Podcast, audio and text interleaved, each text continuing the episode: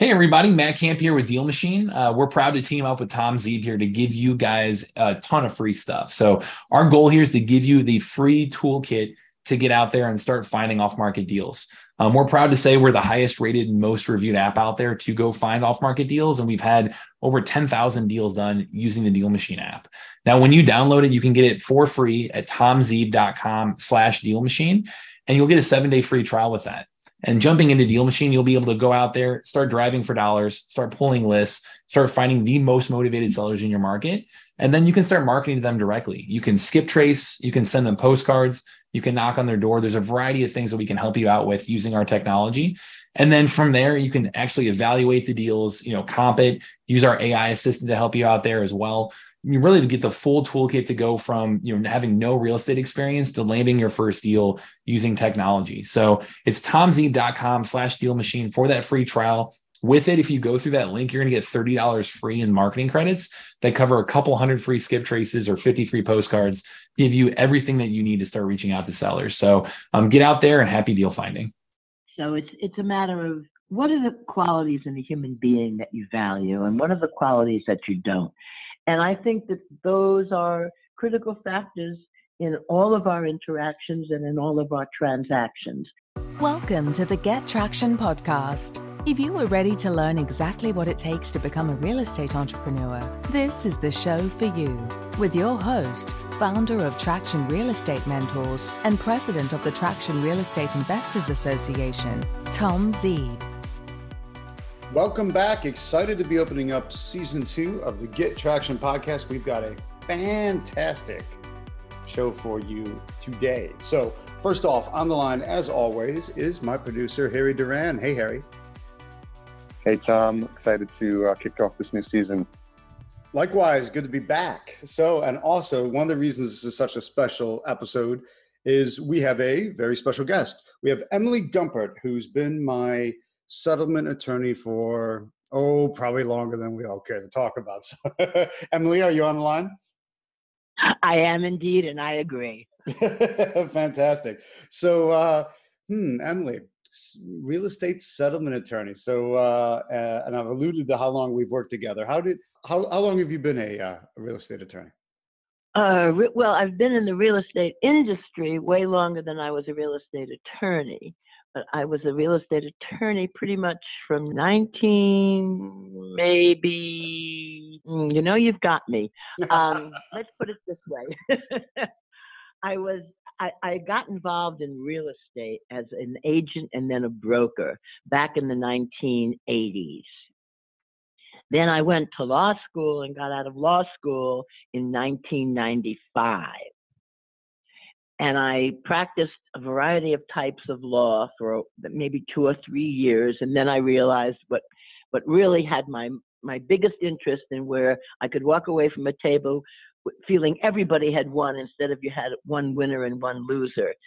So it would have probably been in the the late 1990s that I started doing real estate settlements, but of course I had been extremely familiar with them for all of my years as a real estate agent and broker.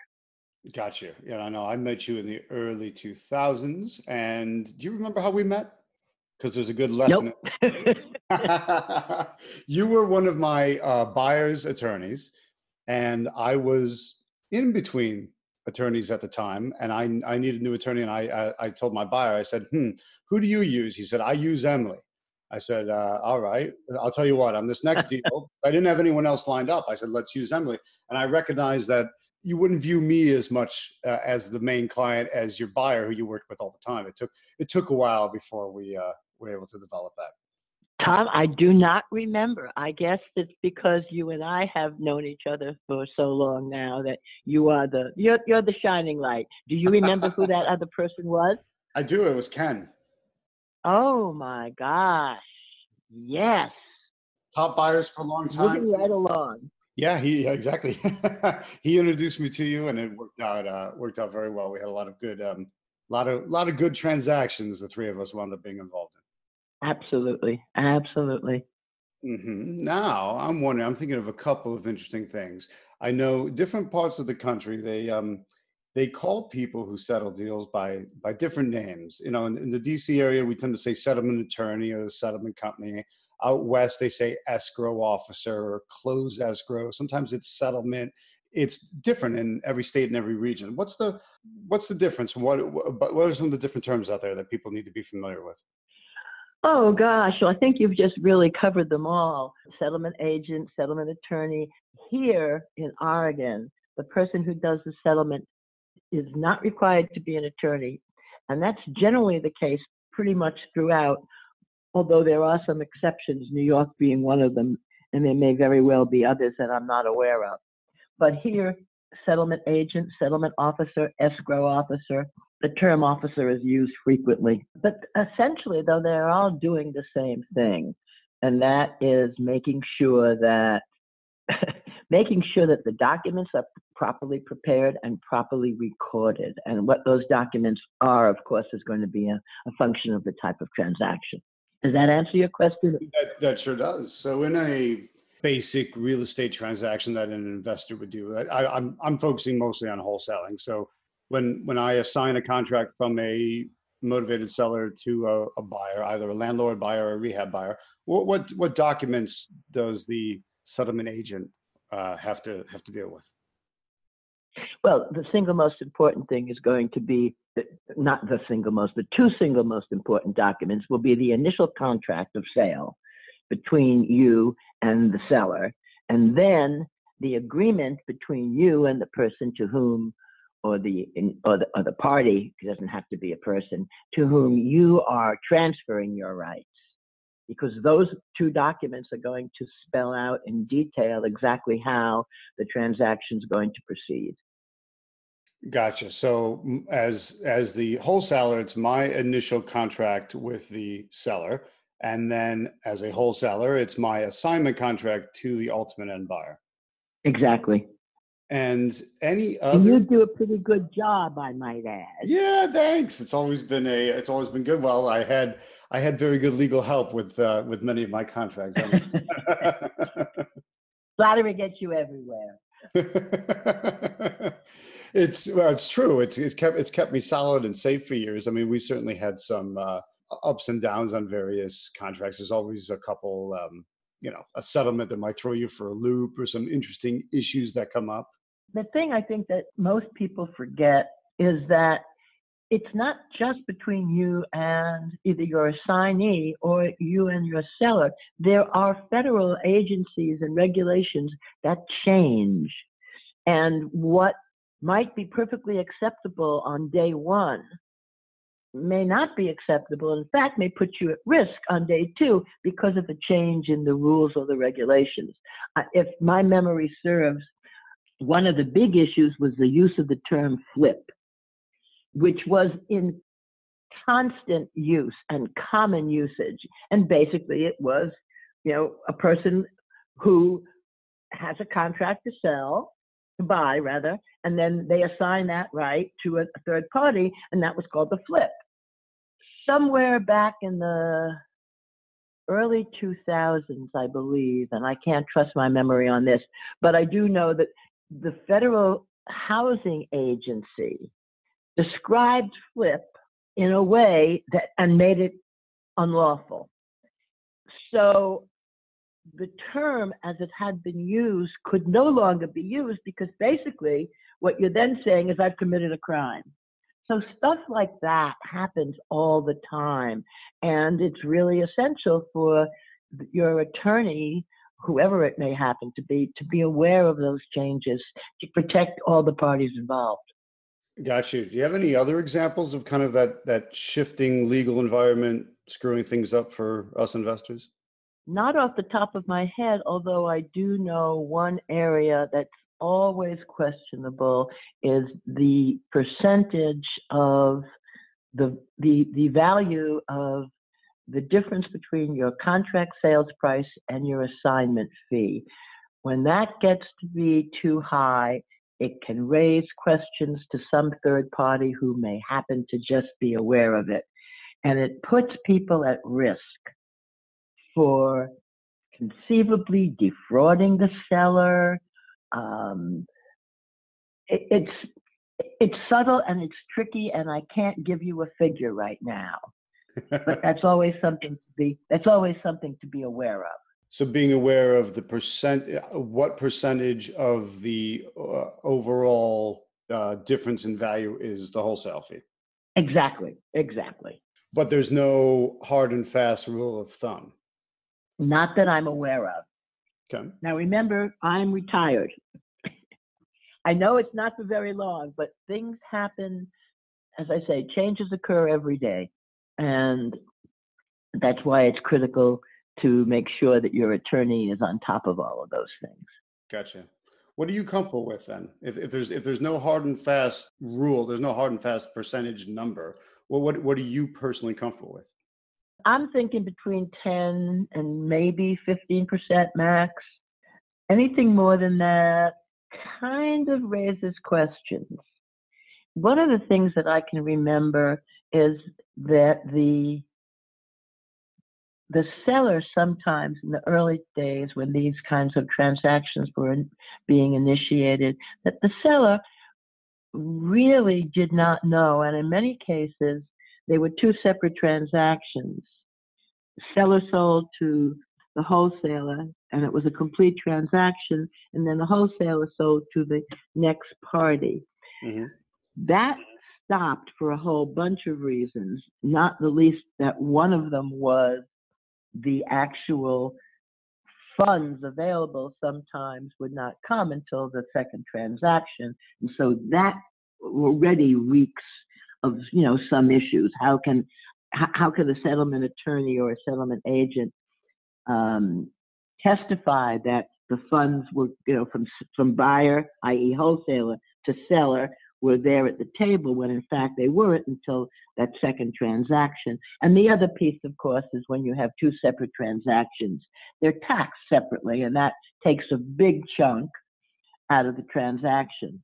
So I think that um, that kind of is where where the issues became so pointed that it went from being two transactions to one, and then as soon as that one transaction happened, the wholesaler's skill is in explaining to the seller the difference between the amount of funds coming on the table and the amount of funds that are going directly to the seller. And that I will say is one of the areas where I have admired your knowledge, your skill, and your uh, your grace in doing that. It's a, a remarkable talent. How so exactly? Explain that for people. Well, okay, so here I am. I'm a seller, and I have made a contract with you for a hundred thousand dollars. And now I'm sitting at the table, and there's a hundred and fifteen thousand dollars. Well, well, well, wait a minute. Uh, where, where is that fifteen thousand? I don't understand. I have heard the skills with which you have explained. This is not just my profit. That's one small piece of it. This has have been as a result of my efforts to market, to try to find the perfect buyer who was going to do with your property what you had ultimately hoped you could do, and all of the other bits and pieces, many of which are very specific to the circumstances of the seller. And I wouldn't necessarily know what these are. I certainly can't abstractly think about, about them. But I have been very acutely aware of how much of a challenge it can be because sellers go, well, wait a minute. Hey, wait a minute, wait a minute. Where's, where, where, why, why, why, what's going on? Why am I not getting all of that? So I think it becomes sometimes the settlement attorney or the settlement agent, him or herself, is somewhat taken aback that this hasn't been explained beforehand. And I have, never with you, but I have seen other occasions where the wholesaler has sort of expected the attorney to step in and do their best to explain. And my feeling is, hey, that's not my job, you know. um, so I'm I'm delighted that that has never been my job when you and I have had transactions. Yeah, and I think you can understand why that you know that's that's not the, the, the responsibility of the settlement agent. Oh, totally. No, it's completely on the investor because one thing I teach people is your the relationship is between you and the motivated seller. They don't know the attorney, they don't know the buyer. And most people sell a house, buy and sell a house maybe twice in their life. So to get like overly complex or overly complicated is just introduces fear and being scary. So just explain it to them. Like I, I'm, I'm a wholesaler. I represent a group of buyers. Some are going to fix the property up and resell it. Others are going to hang on to it uh, as, as, a rental property. Um, I'm going to match you with the one that is best, and then it's really easy to explain what happens at settlement. And I say, you know, my fee. The, the, they say, "What's that?" In your example, is fifteen thousand. What's that? Fifteen thousand dollars. So that's one of the ways we pull some money out of the deal to make it happen. Exactly. So all of which is perfect true. And I've never found the need to, I know a lot of people are worried about hiding their fee. I have never had the need to hide my fee by doing a double closing, which is what you explained earlier. So, you know, two separate transactions. Um, I've always just flat out revealed exactly what I'm doing and had it on the uh, on the settlement sheet because to me there's there's nothing wrong and there's nothing to hide. Exactly, exactly. Now, when I'm thinking of doing things right like that, another another big piece of the puzzle is making sure you have uh, escrow money down on the deal. Make sure you have put some money down to bind your contract. Uh, why is that important, counselor? Well, without consideration, there is no deal. It's as simple as that. There is no contract formed unless there is consideration. So you and I may have an agreement and we may have an agreement in writing, but without that deposit, escrow money, however you want to describe it, it in general, it's called consideration in law. Without that consideration, then there is no deal. And so you don't, your seller can walk and you're, you're done. So the signature uh, alone on the, no matter how strong the contract is, and no matter how fresh the ink is on the signature, it's meaningless if you don't bother to bind the contract with some uh, consideration money. Exactly. Now, having said that, and being the lawyer that I am, even if I'm not practicing, I have to say there are obviously going to be some exceptions, but they involve lawsuits. Yes. and then why bother? I mean, that's that's not what you want. You don't want to spend your life litigating, try to force a seller to come to the table, especially if you end up even if you win, you've you've lost your time. It's taken forever, and you've probably spent more in legal fees than the initial contract called for. So yes, you've got to have that consideration. Gotcha. Now, Emily, one thing that you've always taken very good care of me on is making sure that I'm protected um, but also that kind of everybody in the deal is protected for the thing. You, you, have always been conscious of, of taking care of all the parties. And you alluded to that earlier when you talked about how enjoyable it was to do win win transactions. Tell us a little bit more about that. Well, I try. and the reason I think that's important is continuity, a future, a reputation. I mean, all of these what I consider to be critical qualities of being a human being are, are very important. You don't want to walk away from the table. Nobody wants to walk away from the table either feeling screwed over. You like that legal term, right? um, or, or abused. Now, there definitely are people on this planet who like to walk away with a, I won and you lost. But that's actually why I got out of litigation and, and went back into real estate because if you handle a transaction with the attitude that everybody's going to come out a winner, it affects the way you conduct the transaction and everybody comes out feeling good. Now, how does this affect you? You know, what, what, what are the ramifications? Well, first of all, it's good for the settlement attorney because then the buyer the ultimate assign, you know, the assignee, oh, I like this attorney. I'm going to bring this person or this agent. I'm going to bring this person my business in the future.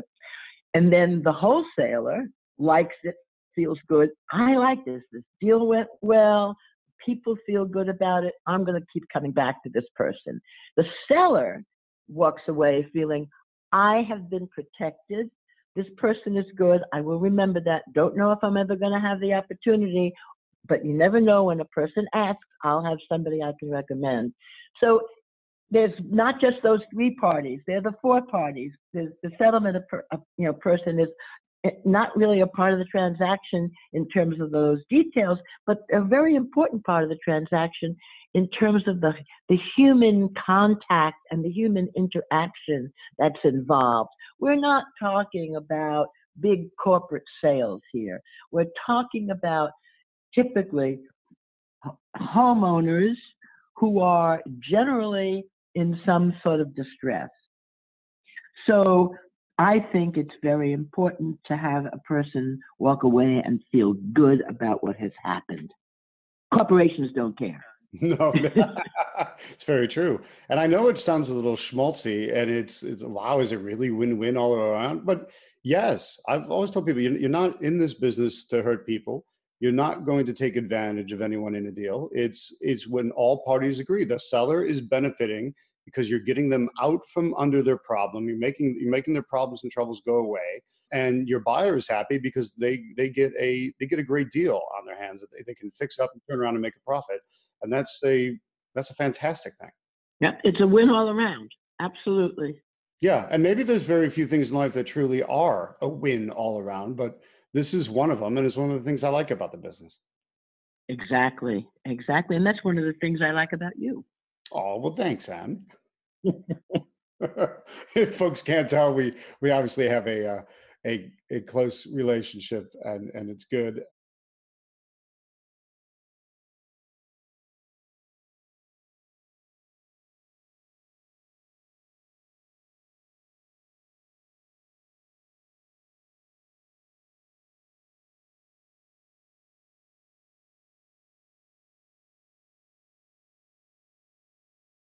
Let's put it this way there are people who violate the precepts and um, standards that we've been talking about up until now in this conversation. People who have absolutely, I, I have had wholesalers smirk and denigrate the seller, saying, What a jerk! They could have gotten so much more out of me if they had only, you know. And, and that makes my skin crawl it's that lack of respect that I, I have seen, um, and not only in the wholesaler, but sometimes in the assignee as well. And that I find very offensive. And I have, in fact, told some people that I, you know, they really need to find somebody else to do their deals because I do not want, wish to participate in any kind of a transaction where there is not that respect. Now, having said that, I can say that I have the I have the capacity that I uh, and the the um, the comfort to be able to say I'm not interested in your business. Not everybody does. I don't know, Harry, if I answered your question or not, but that's that's the kind of thing that I would really want to stay away from. Gotcha, Emily. How do you? Um, because that brings up a good point. If we're trying to find a good settlement attorney, good settlement agent, good escrow officer, how do we how do we start to develop that relationship with a new officer? Well, I think the very first question, huh? That's you've actually you've posed an interesting question too, Tom. I think the first question to ask is first of all, have you done transactions of this type in the past? And if the answer is no, the next question would be, I, I don't think that should automatically exclude them, but the next question should be is, are you interested in learning how? Mm-hmm. because the fact that I was an attorney, the fact that I had been a real estate agent and broker for 16 plus years prior to that time, didn't mean I know everything. I still don't know everything. And if an attorney or a settlement agent, escrow officer, however you wish to name that person, is not interested in learning new things, keep away. Okay, so if the person says, going back to the first question, you know, have you ever done these transactions?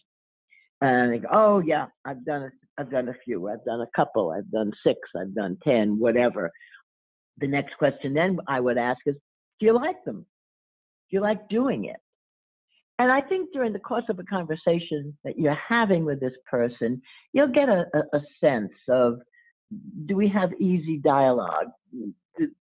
does the you know the, is there a yin and a yang here is there a, a balance of my conversation my question his or her answers do we communicate easily and if there is easy communication give it a shot i think that's the very best way to go about making a selection and then you'll actually see during the transaction how that person behaves and how how they bring their experience and uh, to the table Got you. In fact, that reminds me of how we first, how I told you when we first met, but how I knew about you was uh, from a previous transaction of that. That was um, getting into a little bit of trouble. My uh, attorney, I won't mention any names, attorney at the time didn't really understand how to do this type of transaction, even though, you know, massively experienced, but not with investor style transactions. And my buyer reached out to you and you were on vacation at the time, but reached out to you to basically figure out how to save it um, it saved it for both of us. Saved it for me as a wholesaler. Saved it for him as a buyer. And that was the first. And that's that's why when then when I was in between attorneys because of that, I said, Let, us use this Emily character and let's see how she is. you definitely turned out to be a character. well, one of the joys of um, having a healthy attitude, I think, is just that you can allow yourself you don't have to there's no role that you have to fill except that of a peacemaker i will i will say that over the the course of my my life my professional and business life i have had a variety of, of what i call tools people ask me what i do uh, or what I did when I was working, and I, I simply say I am a social worker. I have many tools. I have a law degree. I had a a, a, broker's license. And I also, I don't know if you're aware of this, Tom, but I have a, a master's degree in health and hospital administration. So all of these things are really just tools to try to bring a positive outcome to whatever whatever challenge you're faced with, whatever challenge you're given. So yes, I'm a character. I say that in a good way. Oh, so do I. so um, we talked about some of the, the questions to ask people. You know, or, you know, are they are they open to it? Do they want to learn? We can get that relationship going correctly. What are let's flip that around though. How do I spot a bad one? Is it is it just that they don't have any open mindedness to learning something new, or are there are there certain warning signs that might tell me I'm dealing with a bad attorney? Well, there are a couple of pieces. Absolutely, the first time when someone says, mm, no, I really am not interested, uh, well, that would be enough for you to say, no, I'm not going to do it here. But if they say, oh, yeah, yeah, I'm interested, and then you go through the experience and you you see that the person is not they're not answering questions at the settlement table with either confidence or comfort to the person who's asking the question. Now, sometimes this is based on lack of experience, but other times it's based upon the character of that person. Not that they're evil, but that they just don't have people skills. And I think, Tom, in this kind of a, a setting, you have to trust your own feelings. I mean, obviously, if someone says something really, really stupid, and everybody at the table knows it, and maybe even the person who said it, that's a clue that nobody could miss. But generally, I think there's a subtlety in terms of how people act, the way they speak, whether they're paying attention to the person who has asked the question, so that as they are responding to it, whether that person looks as though they're really getting it and then caring to say, I'm not sure I explained that correctly. And that's another sort of example. Instead of telling somebody, well, you didn't do it right, the way to do it is to say, I don't think I got your, I don't think I answered your question correctly. Let me try again. Or is this what you wanted to ask me? And then rephrase the question in a way that that person will get it. And so if that's not what they really wanted, they'll be able to say, oh, no, no, what I really meant was such and such. So these are, I think, skills that you acquire as you mature, if you're lucky, uh, you know, like a 21 year old is not likely to have the same people skills, if you will, as a 31 year old or a 41 year old, 51 year old, 61 year old, 71 year old, and I'm not going beyond that. although I am beyond that. I, I, don't know if that answers your question um, properly.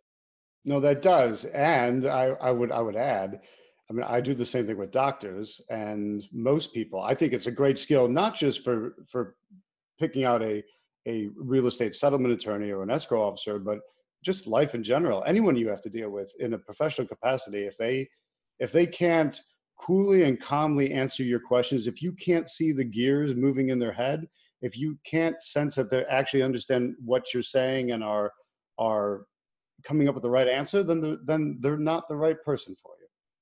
Exactly. Hmm. Exactly. Interesting. Interesting. And that's also true, I think, for people that you will be assigning to.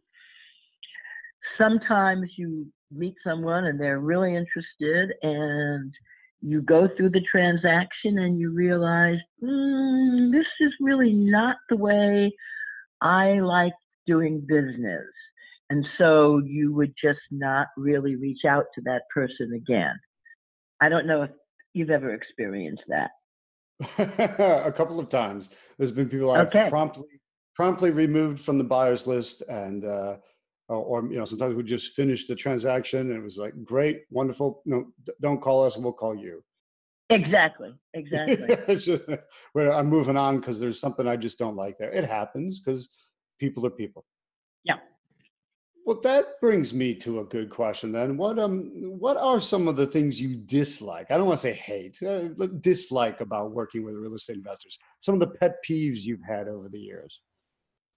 I'm not going near that one with a ten foot pole, Your Honor.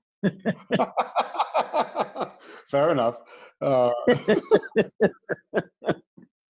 just just briefly, I mean, we and I think I, I mentioned this before. I mean, if somebody is arrogant and this is not true only of investors. It's just this is human human qualities.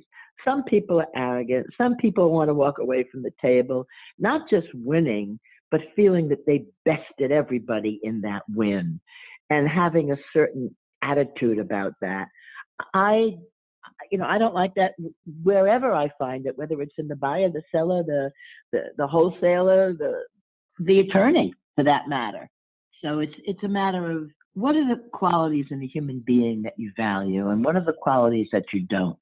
And I think that those are critical factors in all of our interactions and in all of our transactions. We can't always rely on them because sometimes we won't know the answers until we've gone through a process with someone. You know, there are people who do a pretty good job of hiding some of their basic instincts and basic character um, qualities, let's say, rather than defects. But after one or two transactions, you get a sense of whether a person is going to be upfront and going to be honest and going to be caring and careful and respectful. And if you've got those qualities, you're good to go. And if you don't, so long. Yep. that's my 10 foot pole. I got you. It's interesting. Again, that's kind of a a life lesson mixed in as well because i've eh, you know one of the reasons i've been in this business for so long and enjoyed it and continue to find it fun is i've managed to filter out a lot of the jerks. Uh, I, I, just don't i have no interest in doing uh, business with jerks. It i found nothing that wears you out faster than having to constantly fight with people. So anyone's got too much fight in them it's not worth it. There's plenty of people that actually want to do the business and do it right why why focus on the? I could think of some worse words, but jerks. Yeah, I agree. That's exactly exactly where I was going. Yeah. Yep, it adds to a kind of a happiness and in a peace. A sleep well at night. Don't have to. You're just not. You don't feel beat up and worn out all the time. Exactly. You want to be able to go home at the end of the day and feel that you've been a good human being. You've added something positive to the planet. You've enriched someone else's life and your life has been enriched as well. Now, I understand that that's not always possible, but that's certainly what we want to strive for. Yeah, not 100% of the time, but let's make it uh, very healthy, at least 80% of the time. As frequently as we can. Absolutely. So, how expensive is it to work with an attorney if you're a wholesaler? Oh, gosh, I have no idea. I know that one of the things that my sister used to criticize me for was I would have conversations with clients and not bill them. because most of most of the money that was generated through uh, a transaction, quite frankly, comes from the title insurance. Now, this is something that probably I don't know if, if another attorney were the editor of this conversation, they might want to edit out. But yeah, most people don't know that, but that's okay. the settlement attorney or the settlement agent, unless they are a salaried person from a larger company, and that salary would also be a function, I think, of how much business they generate. But the sale of of title insurance. And I'm not deprecating this, mind you. I'm just explaining this because I think title insurance is critical. And I, and if we want to go into that conversation, I'm more than happy to, to take that direction as well. But going back to your immediate, immediate point in terms of paying, you know, how much should you pay? So a lot of attorneys, settlement agents, I don't think can do this, but a lot of attorneys um, will charge in addition to whatever settlement fee there is. They will charge for conversations, legal advice they have given, even if it's in connection with this particular transaction. I did not do that uh, unless there was some very compelling reason to do so, because I felt that A, I want to be able to educate people as much as possible so that the next time they find themselves in a similar situation, they'll be able to navigate it with a little more discretion and a little more grace and a little more skill. So I, am not sure that I I don't necessarily criticize attorneys who, who don't do it the way I did. All I know is that it didn't make sense to me to charge people uh, on an hourly basis, so to speak, for advice that would be in the normal course of events from the inception of the transaction until the final final closing. I don't know if that answers the question. It does because the I, and, and just to clarify for everyone, the bulk of the money that a a settlement company makes is the title insurance binder. They get to keep that, correct? Right. Well, not the binder, the title insurance fee. The binder is is the title insurance fee. Yeah. Yeah, my bad on the terminology. Okay. So yeah, and that was it. That's why when I when I think about it in terms of you know what if I paid you over the years as a wholesaler, you and and and, and the firms you work for made good money from the transactions that I brought to the table, although none of it was actually money out of my pocket because the the fees are being split between the buyer and the seller of which I wound up being neither. Mm-hmm. And the bulk of the money is coming from the from the title insurance fee, which is uh, an expense to the buyer as well. So I was kind of bringing the money to the table, but it wasn't my personal money as the wholesaler. So one of the for me, that's one of the beautiful things about wholesaling. Yeah. Have there been times when you have purchased property? I'm trying to remember, and then you did the the development and resold it later on. Occasionally, I tend to mostly uh, wholesale it as I go. I, will do an mm-hmm. occasional mm-hmm. rehab, uh, an occasional rental, but I'm I primarily like to just assign my contracts and move on. So, did you or do you think your listeners would have any interest in what title insurance really is and what it does? It's both. Yeah, let's hear it. Like you have kind of a uh, you know do a brief little uh, seminar on it. a brief. now, now you're asking me to be brief. Okay. Every jurisdiction, of course, is different. What title insurance essentially does is it tells your purchaser that I am assuring, I am ensuring that you have full, complete 100% claim on this piece of property. There is no one else who has a claim on it. And if there is, I will defend your rights to it. This seems like, you know, what's the big deal? Well, here are some of the issues. Every state, well, not every state, most states, and certainly this is true in the District of Columbia and Maryland and Virginia as well, you had rules whereby um, a husband, a male, could own a piece of property, and if he were married, even if his wife were not on the title, she might have a claim. One of the reasons that you sometimes see deeds going from the grantor, a single man or formerly married to so and so and now divorced pursuant to, and then they'll reference all of the papers. Does any of that sound familiar, Tom, as I'm saying it? Yes, very much. Okay, so the reason that is done is to trace the chain of title to make sure that, in fact, that title insurance is not going to end up uh, creating a lawsuit. Okay, now we have the situation where I'm going to say John Doe, a single man, grantor, hereby conveys to whoever, a single man, all that piece of property, et cetera, et cetera. Well, guess what? John Doe wasn't a single man.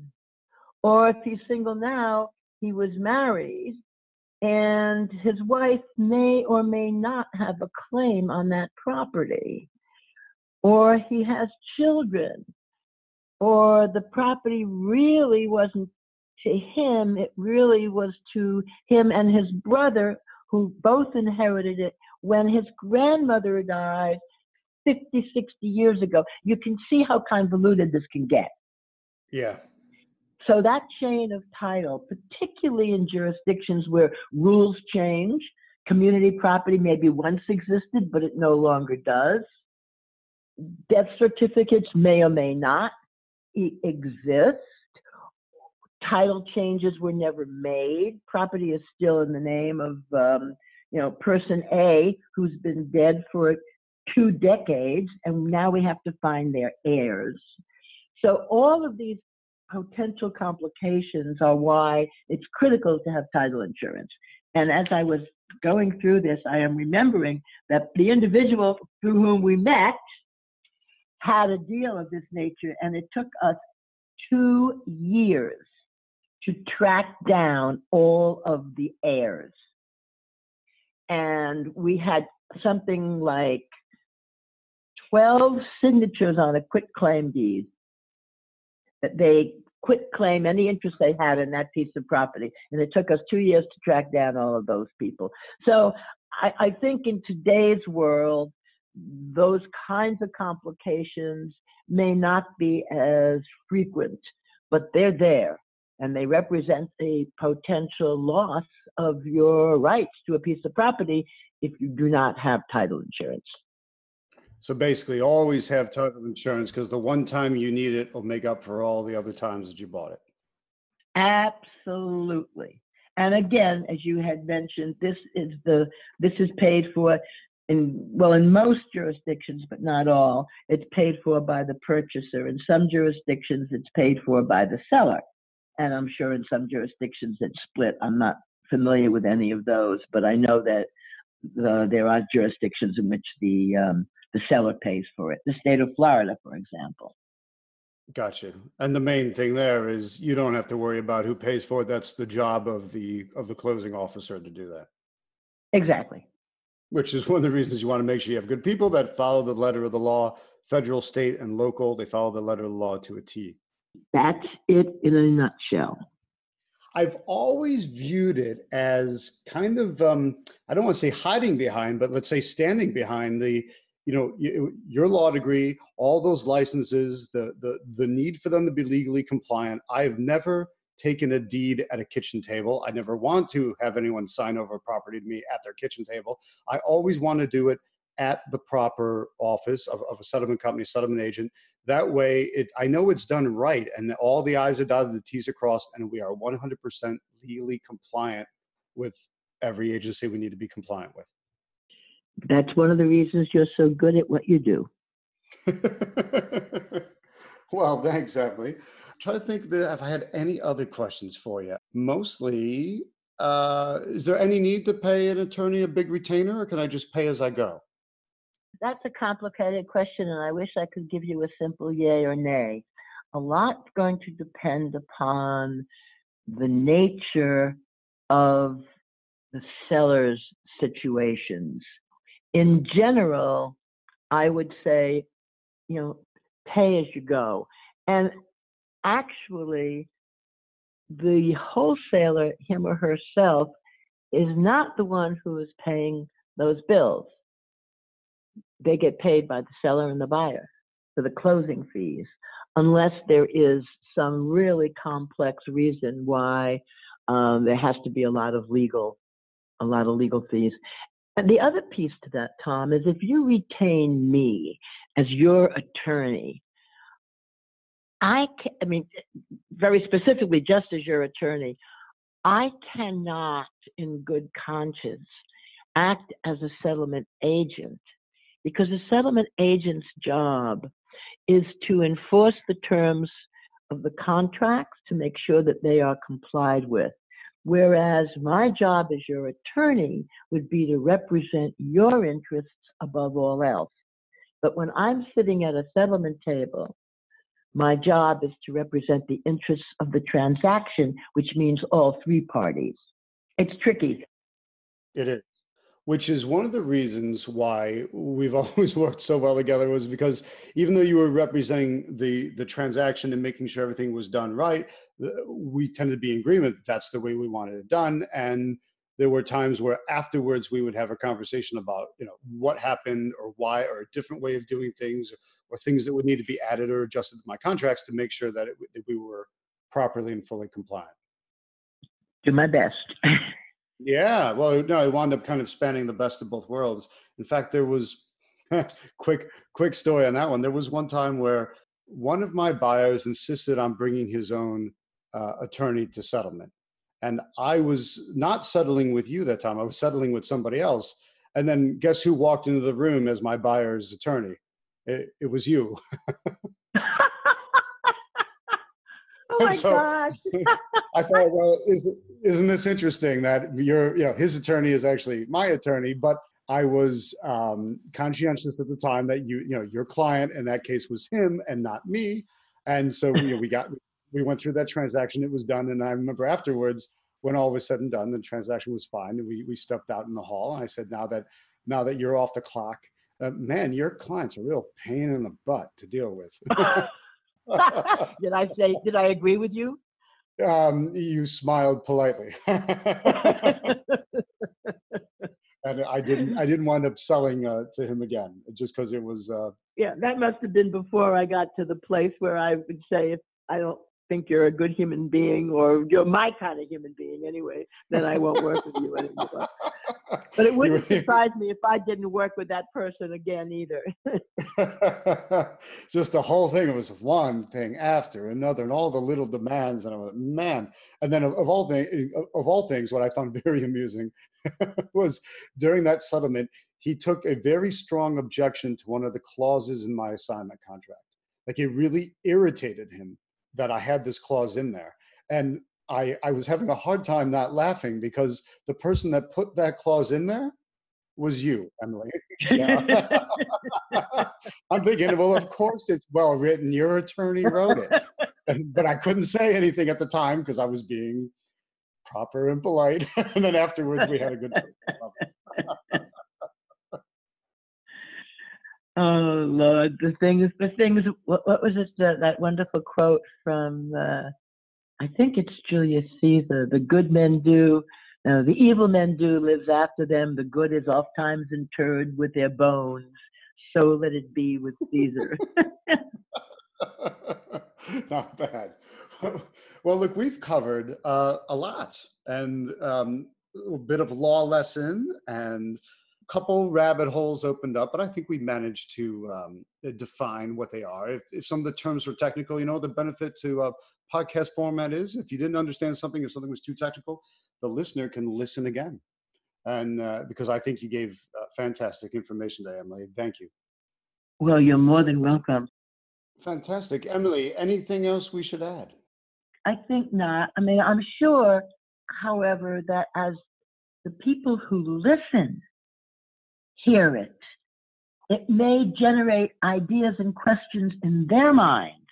And that, I Mhm. suspect, is one of the things you hoped for.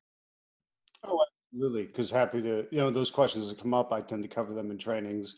And it's it's helpful to see it's helpful for other people to see questions that other people have because most people wind up with the same questions in the end. Thanks, Emily. All right. Thanks, Emily. Nice to meeting both you. of you for now. Bye. Thank you very much, Emily, for an awesome discussion on the legal aspects of real estate wholesaling. As always, we'll have full show notes at tr- gettractionpodcast.com. That's gettractionpodcast.com. Looking forward to talking to you guys again on the next episode. It's Tom Zeeb signing off. Thanks for listening. Your next step is to visit gettractionpodcast.com.